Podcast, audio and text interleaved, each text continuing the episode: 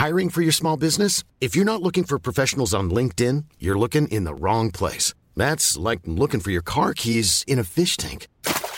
LinkedIn helps you hire professionals you can't find anywhere else, even those who aren't actively searching for a new job but might be open to the perfect role. In a given month, over 70% of LinkedIn users don't even visit other leading job sites. So start looking in the right place. With LinkedIn, you can hire professionals like a professional. Post your free job on linkedin.com/people today.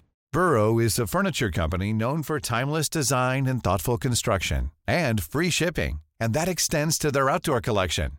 Their outdoor furniture is built to withstand the elements, featuring rust-proof stainless steel hardware, weather-ready teak, and quick-dry foam cushions.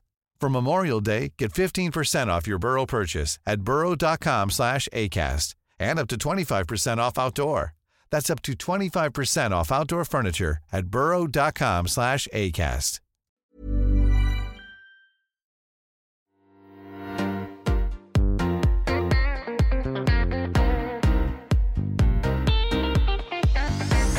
Hi everyone, and welcome to Confessions of a Debut Novelist with me, your host, Chloe Timms. This week, I'm talking to Margaret Meyer about her historical novel, The Witching Tide. Margaret was born in Canada and grew up in New Zealand and now lives in Norwich. She worked in publishing and literature promotion before retraining as a mental health therapist, and in 2020 she completed an MA in creative writing from UEA. In this episode, we discuss why she was inspired by women who had been wiped from the history books, writing a non-verbal character, and how working in male prisons taught her the power of story. But first, here's Margaret with an excerpt from The Witching Tide. She took the doll down to the kitchen.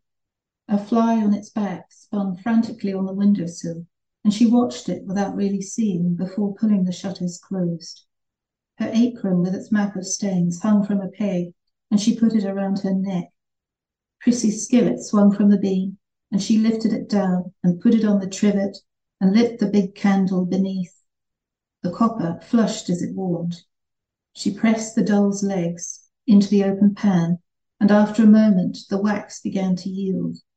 She turned it upside down and repeated the process, holding the doll's head to the heat until the wax was doughy.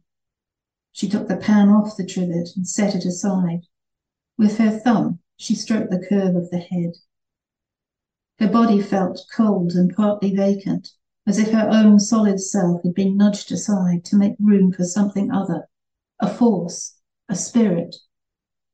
It coiled up her, very chill. The doll's wax skin was clouding. Its eyes as yet were blind. A small draught toyed with the flame of the trivet candle and the strands of hair that hung about her face. The flame died. With its disappearance came hesitation, and she put the doll quickly down and stepped back, wrapping her arms around her ribs as if to reassure herself of her own substance. Her undershift needed washing. Her own musk came from it, reassuring. Surely, always, it was better to do something, to take things in hand. From the table, the doll looked out. Already it was cooling, firming its purpose. She relit the trivet candle and held the doll's nether end over heat until the wax softened again, and then inserted her cuttings knife, splicing long ways up until the blade came to a nub of wax. Let that be its groin. She teased the segments apart. Let these be its legs. She propped it against the ale jug. It was done. Was it done? In her chest, excitement and alarm jostled, speeding up her heart. She picked it up again to study it. The thing seemed to quiver. She felt air moving around her as though people, women, were brushing past. She could hear rustling skirts, felt the touch of hands on her face. She held it away from herself at arm's length. The noises stopped. Her heart calmed a little. The doll was just that, a child's toy, a stick of wax. Hi, Margaret. Welcome to the podcast. I'm really happy to have you on with me today to discuss your debut novel, The Witching Tide. Hi, Chloe. I'm so pleased to be here. So Margaret, can you start by giving us a little intro to The Witching Tide and tell us what it's about? The Witching Tide is a historical novel. It's set in East Anglia in 1645, just as a major witch hunt is getting underway. It's a real historical witch hunt. And it's set in a village I made up called Cleftwater, which is somewhere on the Norfolk, Suffolk coast. And it's about Martha, who is a servant in the household of a wealthy merchant. And what happens to Martha when the witch hunt gets underway? Her friends and people, women she cares about, start being arrested and carted off to jail. And ultimately, Martha herself is threatened by the witch hunt. And it's really about how she reacts to that, the choices she has to make. Is she going to act in a way to save her friends but puts her own life at risk, or what? So that's what it's about. What was it about this time period in history that, and witch trials in general then, that kind of captured your attention and made you want to write about it?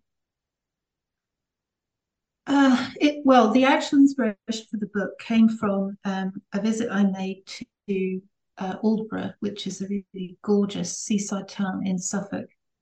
And I've been there quite a few times, but this particular day, and from memory, this was back in around 2016, sometime like that, I'd gone to visit Aldeburgh and discovered that the museum of Aldeburgh, which is in the Moot Hall, which is a very famous Tudor building, very beautiful Tudor building, right by the sea.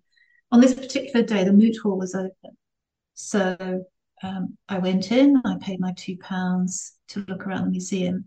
And on one wall, they had a couple of panels about the witch hunt and about the fact that one of the two witch hunters, a man called Matthew Hopkins, had made several visits to Aldeburgh at the townspeople's request to help them get rid of their witches.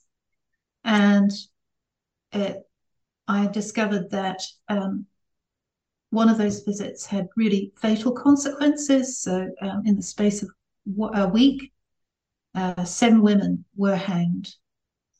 And at the time, I was very shocked that those women weren't named on the panel, whereas all the other sort of players in this particular episode were named.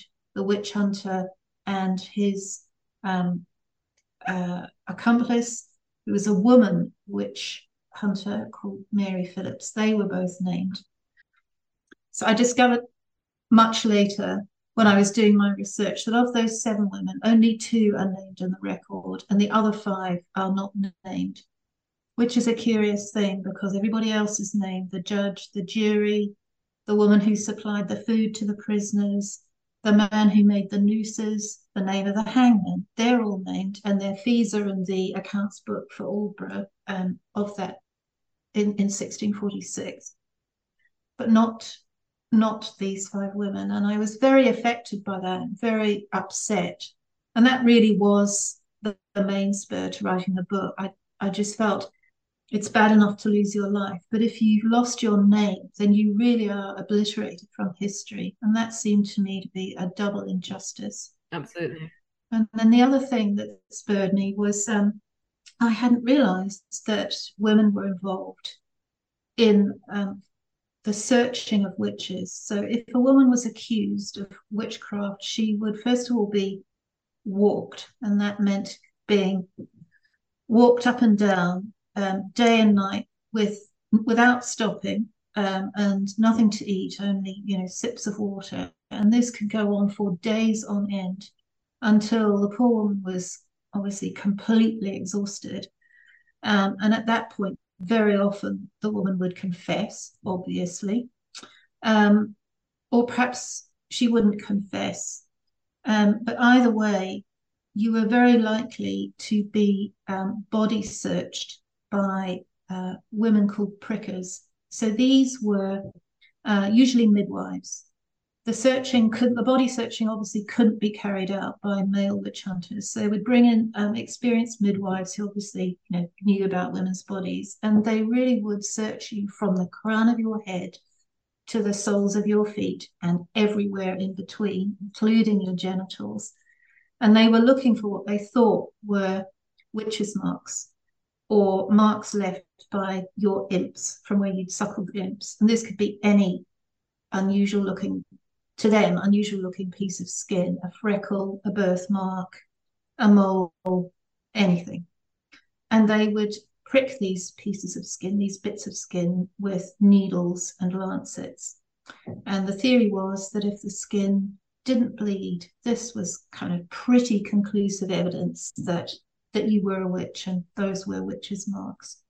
And then from there, I just got thinking, what if kind of thoughts, the way we writers do, what if you were a woman in this village, and you were a midwife, and all of a sudden the witch hunter rides into town and you get caught up in this witch hunt.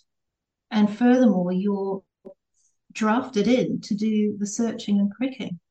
And that's when I knew I had a plot that I wanted to explore. I've spoken to a lot of historical fiction writers, and it's usually a kind of gap in history or an absence of something. And also, like you say, like a very strongly emotional connection somehow to your research that, provokes something within you. And obviously you felt that. I wonder whether you could tell us a little bit more about your main character, Martha, and how you created her. Did you kind of have to work out a lot of who she was, or did you find that kind of the more that you wrote her, the more she appeared to you? It was definitely the latter. So she came to me as just like almost like a photograph. I could just see this woman standing in a garden, and I could see that she was an older woman. I could see that she was in the dress of the day, so that gave me a steer. I could see that the plants really mattered to her, so that's where I began with her. And much like any character, it's definitely you hang out with them, and the more you write, the more they sort of show themselves to you. So that's how it very much went with Martha. One of the curious things about her, though, was I didn't know that she couldn't speak. And to begin with, I made this discovery when I sat down to write the first dialogue scene. It's merely writing away, and then it came to the point where Martha had to say something, and it was really, really difficult to write. And I remember thinking, oh, that's strange, and kept writing, and then the next line of dialogue from Martha, same thing happened again, and then it happened again, and this went on for quite some weeks, and I was very kind of baffled by it, and then it came to me that, I think she's got a problem with actually talking. Kept writing, and then realised, I don't think she can talk. I think this is the problem. And at that point, it did stop my work. It did stop the drafting, because I was sitting there thinking, how am I going to finish a novel with a main character who doesn't speak? And it took me a long time to figure that one out. It was a big technical challenge. And in the end, I thought, okay, well, I'm just going to press on. I will write very, kind of scanty dialogue to kind of indicate to myself what she's thinking or what she might be saying in these passages. And then I'll have to go back and figure out. And about 18 months later, when I was beginning to second draft, there was this problem confronting me again. But by that time, I knew the character so much better. And one day it just came to me that she was using a kind of sign language, not British Sign Language as we would understand it, but her own gestures, which formed a language that people very close to her and know her well could understand, but was much less understandable by people who didn't know her so well. And then the kind of gift in that began to become obvious, because I realized that this was very much emblematic of one of the major themes of the book, which is the way women have been silenced and are still through history, when in adverse conditions. And so at that point, it became a really, there was a lot of energy around that for me. Mm.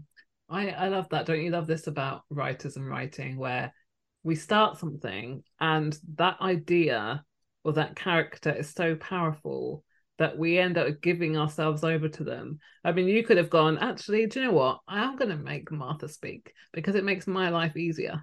But you chose not to because you knew that was the right decision. And I often think, particularly, I always think this with writing, is that often the decisions that are the things that are hardest and that we naturally almost push back against for a little while because we think, no, it's too much work, are usually the right things to do. They're usually the things that, I mean, I remember getting back an editor's letter, my first editor's letter, and my editor said, I think you need to restructure the novel and change this. And my immediate reaction was no, because it's too much work. And then I thought, no, they're right, I need to do this. So you must have had a similar experience of writing Martha. Absolutely, as you've described it. But I think I always feel like the characters are only ever lending themselves to me. You know, they're not mine. I'm just kind of eavesdropping on them somehow. And so it would have been a really disrespectful thing to do, to force Martha to speak. I was wondering whether you had any kind of extra support from your publisher in terms of sensitivity reads or any other authenticity editors kind of looking over your work, because obviously writing a character who can't speak, there might be little intricacies that those of us that can speak miss out on. I wonder whether you experienced that. We did a lot of discussing with my publishers about this whole issue. So although we didn't consult a sensitivity reader, my editors went and had detailed conversations with the Hachette Accessibility Network. And as a result of that, we decided not to use the word mute anywhere in the manuscript or on any of the promotional or marketing materials associated with the book. So that was an important decision. And I also wanted to take, I went to extra lengths to show that it's not attempting in any way to kind of stand in for other people. It's Martha's nonverbalness. And part of this, I guess, ties in with my background as a mental health therapist. So I've worked with clients, not many, but I have worked with them who've had periods of not speaking for one reason or another, or who've become very silent, for example, as a response to trauma. So some of that informed the thinking and the writing as well. So it was very carefully thought through.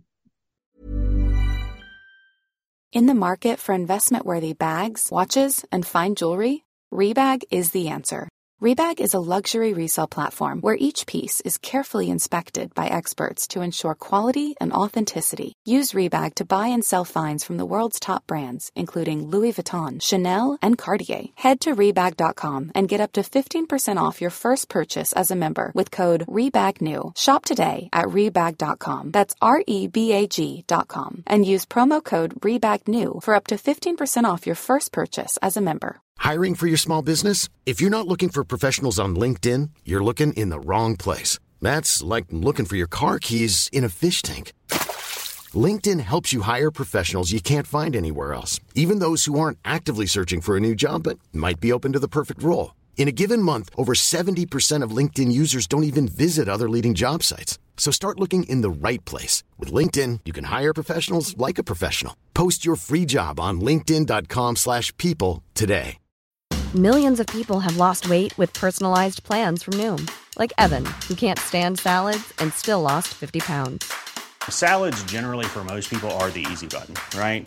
For me, that wasn't an option. I never really was a salad guy. That's just not who I am. But Noom worked for me. Get your personalized plan today at Noom.com. Real Noom user compensated to provide their story. In 4 weeks, the typical Noom user can expect to lose 1 to 2 pounds per week. Individual results may vary. Burrow's furniture is built for the way you live. From ensuring easy assembly and disassembly to honoring highly requested new colors for their award-winning seating, they always have their customers in mind. Their modular seating is made out of durable materials to last and grow with you. And with Burrow, you always get fast, free shipping. Get up to 60% off during Burrow's Memorial Day sale at burrow.com/ACAST. That's burrow.com/ACAST. burrow.com/ACAST. While we're on the topic of kind of, I guess, going the extra mile, you certainly went the extra mile when it comes to your research, and I imagine a book like this is such an undertaking, because there's not only the fictitious, but there's also a blending of the real events. And it struck me that when I was reading a novel, that the writing is so rich that you're not just researching the events and the time period, but the way you use language in your novel really, really showed to me that you must have spent hours and hours and hours researching. So can you talk to us a little bit, like, on a practical level, how did you go about the research? How much did you do before you started writing? Was there a point where you said, okay, I'm absolutely sated now of research, I'm going to write? Or did you kind of just gently put it aside and start, and then kind of dip in and out of it? What was your process like? So my process with the historical research was, I started by doing quite a lot of reading around and looking into accounts of witch trials in the UK. So I read a lot of books. I went to the records offices and looked at transcripts of some of the actual witch trials that had occurred. So that gave me a kind of basic, it put some ground beneath my feet in terms of how a witch trial was carried out. And in particular, obviously, there were many witch trials in England and Scotland, particularly through the Middle Ages and into the early modern period, which is when the book is set. But I was all the time focusing in on this one, the East Anglian witch hunt, because it was England's deadliest witch hunt. So for me, that carried extra resonance. We don't know the truth. We will never know the actual figure of how many people died, but it's something between 100 and 300 people. So I would guess maybe approaching 200 people, and most of those people were women, and they were all innocent. So I felt very important to do that, to get facts, some key facts pinned down. Once I felt I had that, then I started writing.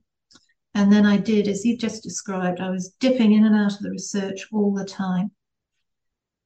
Because the landscape of the village, and Martha's landscape, she's also a herbalist, so there are a lot of scenes in the book where she's responding to the landscape or somehow interacting with it. So I also did quite a lot of research into places. So I researched Aldeburgh, for example, which inspired quite a lot of my made-up village. And Staithes, so moving out of East Anglia there, but Staithes on the North Yorkshire, the east coast of Yorkshire, that also inspired part of the village. Places like Great Yarmouth and Lowestoft. I read kind of biographies of these towns, and I read books about the flora and fauna of these places as well. Martha's a midwife, so I did quite a lot of research into beliefs and practices around midwifery, some more general research into the lives of women in the 17th century, although, you know, they were in a way less useful because all the accounts that have survived are obviously left by women wealthy enough to be able to sit down and write their day books and journals and things like that. But that was all going on as I was writing. And then lockdown came, so it put a stop to all the primary research. So from there on in, really, I was just using the internet a lot. And I discovered actually I could get a bit strategic about the research. So I'd be writing a scene and there might be a specific object in the scene. So I would just research that. Did it exist at that period in history? Yes or no? If it did, you know, what did it look like, feel like, etc. And just put those details in. So the research is very fascinating. You spend hours researching very small things that, you know, end up on the cutting room floor, so to speak. Mm. So you did. And then in terms of the language, a tool that was just invaluable, something called Google Ngram Viewer. I don't know if you've come across that, but just invaluable for researching actual words and phrases to check were they in use at that time or not. So that was just such a helpful tool. And by and large, I would go with what Ngram said. Did you get a bit obsessive about that, though? Was it a case of sometimes you almost doubted yourself and were looking at words and then you thought, oh, you know, I better not use this word just in case? There were a few points. There was a couple of scenes where I really wanted to refer to something as, you know, electric, for example. And so in the first draft, I just put that word in as a, you know, as a placeholder adjective. But then I was disciplined about going back and taking things like that out. But I just love that part of the work. And I always work with a thesaurus on the desk. So I just love choosing the words is one of the aspects of writing that I just love the most. So it's no hardship to spend the time looking at language in that way.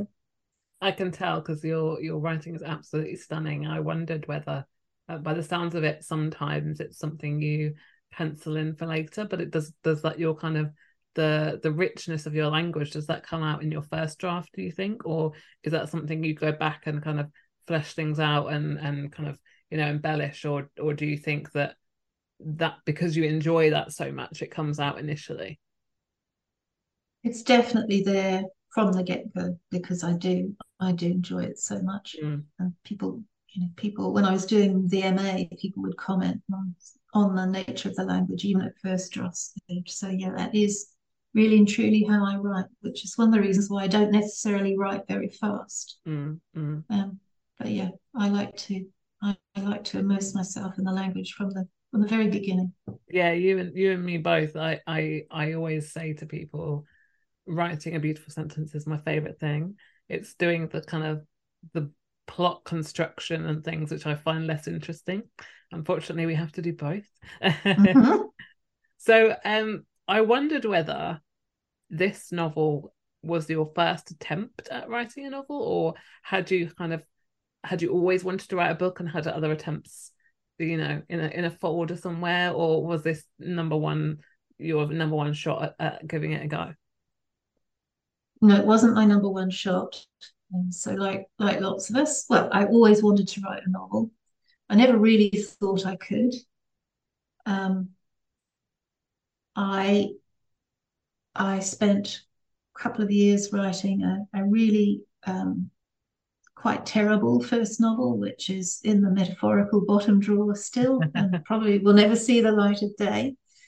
And then when I got on to the MA at the University of East Anglia, I went into that with a new book, a new project, and I got partway through it. And then coming up to the end of the first semester, so that would have been Christmas time, 2018, I had to take a different 5,000 words to a workshop.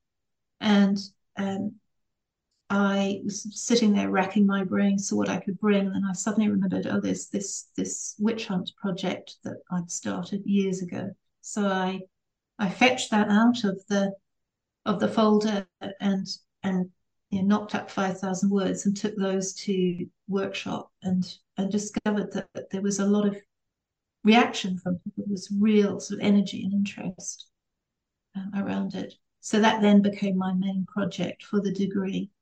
So technically, I suppose you could say it's my third novel, or my two and a half novels in this one, as this one came along. Tell us a little bit more about your MA then, because you did the MA in prose fiction at UEA in 2020. What was that like as an experience, and what do you think the course gave to you? It was an amazing experience. It's very intense. Ideally, well, UEA recommends that you do it in 1 year.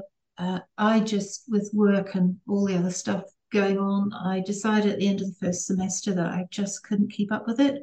So I went part-time and spread it out over 2 years. And I'm so glad I did, because it just gave me more thinking time. And by then I was working on this book. So it was great to have the support and the feedback from all the other writers on the course, and being able to talk to, you know, much more experienced writers than me was just invaluable. So I think the course, one of the course's great strengths is just being able to immerse yourself in writing and be surrounded by a community of other writers who are often grappling with the similar challenges that you are, particularly the long-form prose writers, and who provide in so much support and encouragement and can you just quickly read this, and you know, would you mind proofreading this paragraph, and you know, just all of us helping each other out. It was a proper community experience, which was really wonderful. I came out of it with about half a manuscript, and I think a much clearer sense of my voice and quite a lot of encouragement. Mm. And the other thing that's fantastic about the course is that they go to some lengths. Once the academic part of the course is finished, they run a program of agents visits, and they run a mentoring scheme so that you're paired up with a mentor who is a literary agent. And this part of the course is designed to help you make that transition from writing within academia into the more, you know, into the world of publishing, the world of commercial publishing. Mm.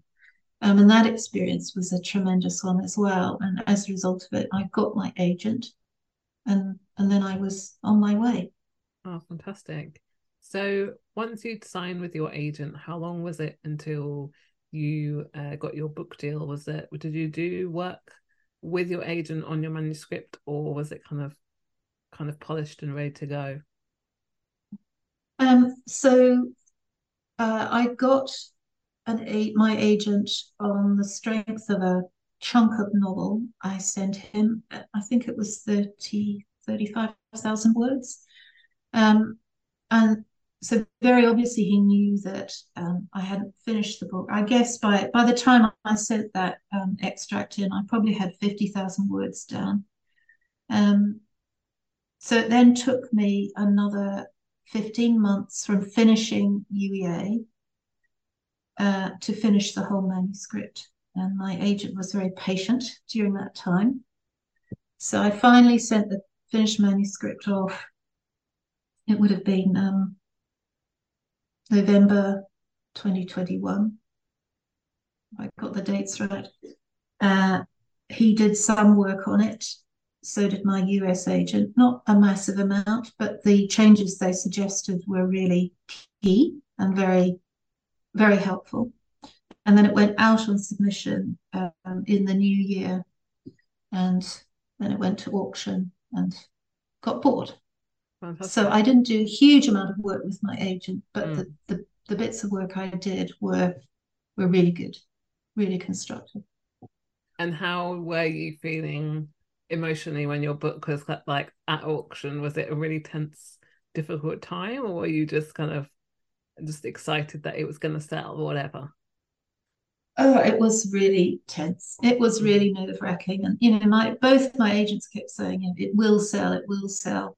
But you don't know until it does sell. Mm-hmm. So it was, and it was exciting, obviously. And funnily enough, it sold first so it sold, I think, within 48 hours in France. And then the next day it sold in Denmark. And then all this time, the expressions of interest were coming from UK publishers. So it was quite I didn't realise that it would be quite a period of weeks until all the sales had finished up. So I was kind of on tenterhooks for quite a lot of that time. Yeah, constant looking at your phone and checking your emails and things. Yeah, and Zoom calls with prospective publishers from different time zones quite late at night and all that kind of stuff. Oh, brilliant.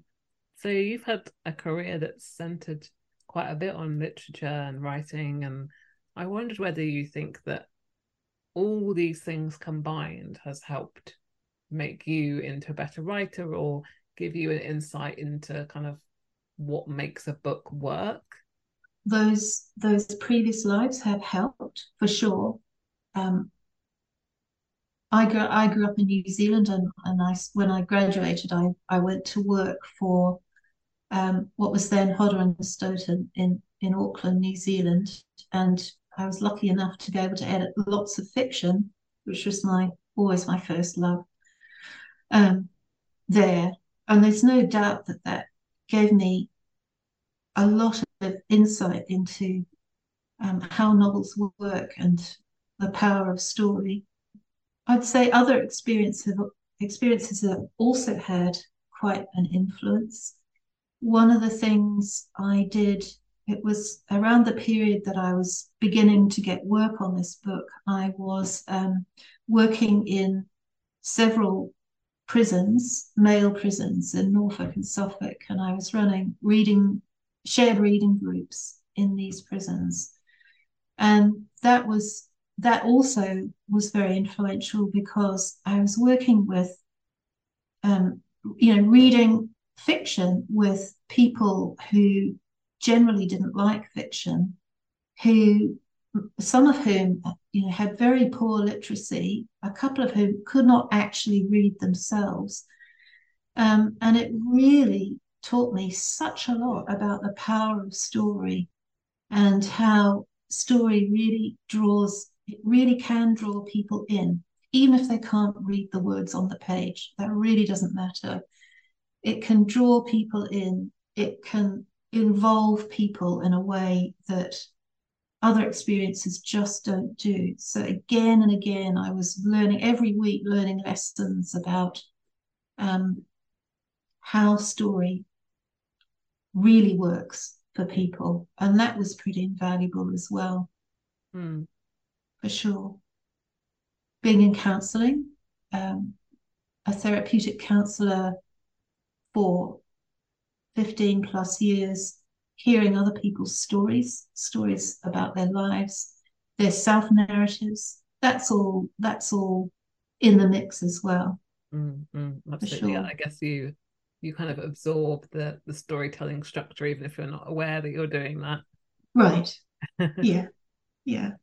So I was wondering how the kind of whole experience of being published has been for you, and whether you can think back to this past year or 18 months and give any advice to anyone that is about to embark on being a debut novelist. So I'm thinking of maybe the 2024 cohort that are eagerly waiting their books to come out in the world. What would your advice be to them about how to deal with the kind of publishing industry for the first time?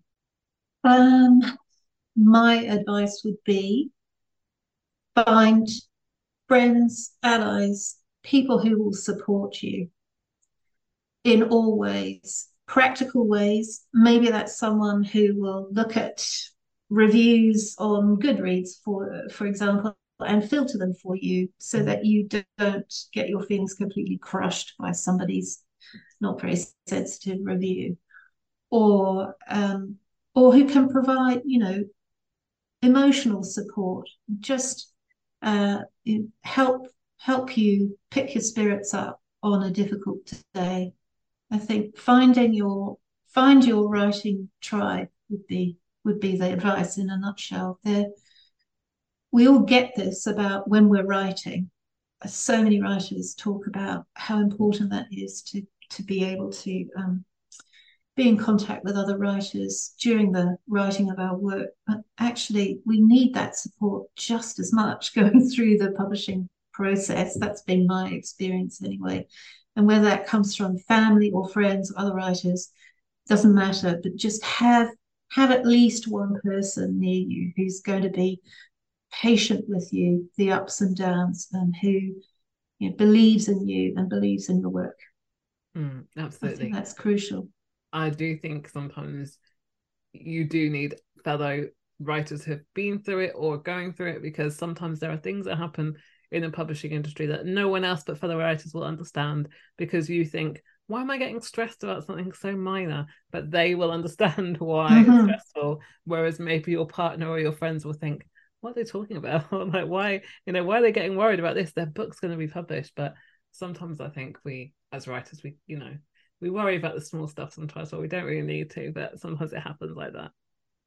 I think that's really true. And I also think there's a bit of an expectation from non-writers that you really should be living the dream. What are you complaining about? You've got a deal, you've got your agent, you've got a deal, it's coming out, you've got this fantastic hardback or paperback, and it's going into different languages. Wow, you should be drinking champagne every night.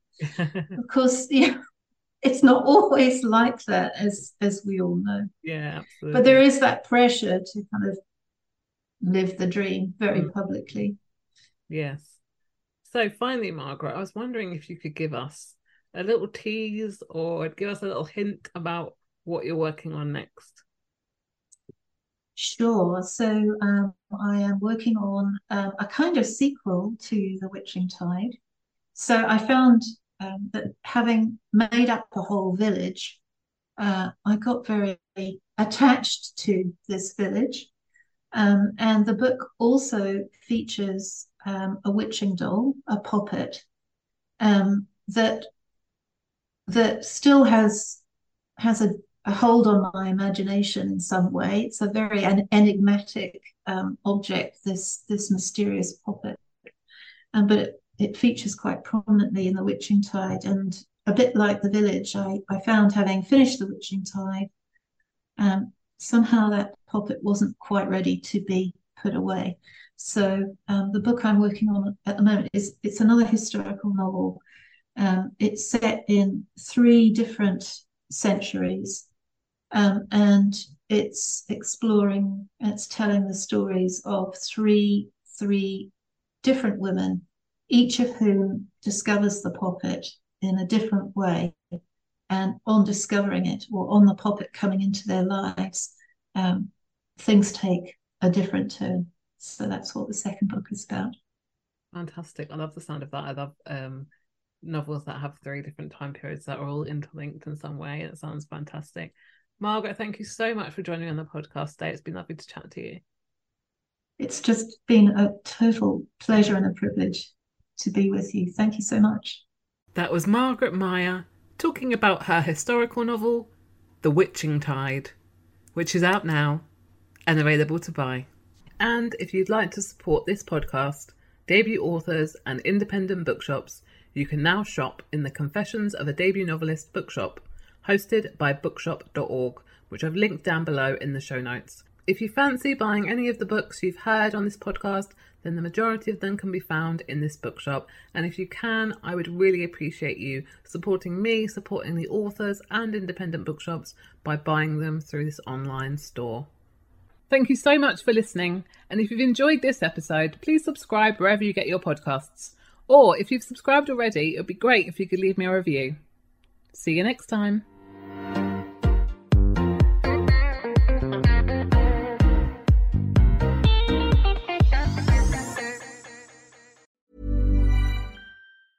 Even when we're on a budget, we still deserve nice things. Quince is a place to scoop up stunning high-end goods for 50 to 80% less than similar brands. They have buttery soft cashmere sweaters starting at $50, luxurious Italian leather bags, and so much more. Plus, Quince only works with factories that use safe, ethical, and responsible manufacturing. Get the high-end goods you'll love without the high price tag with Quince. Go to quince.com/style for free shipping and 365-day returns.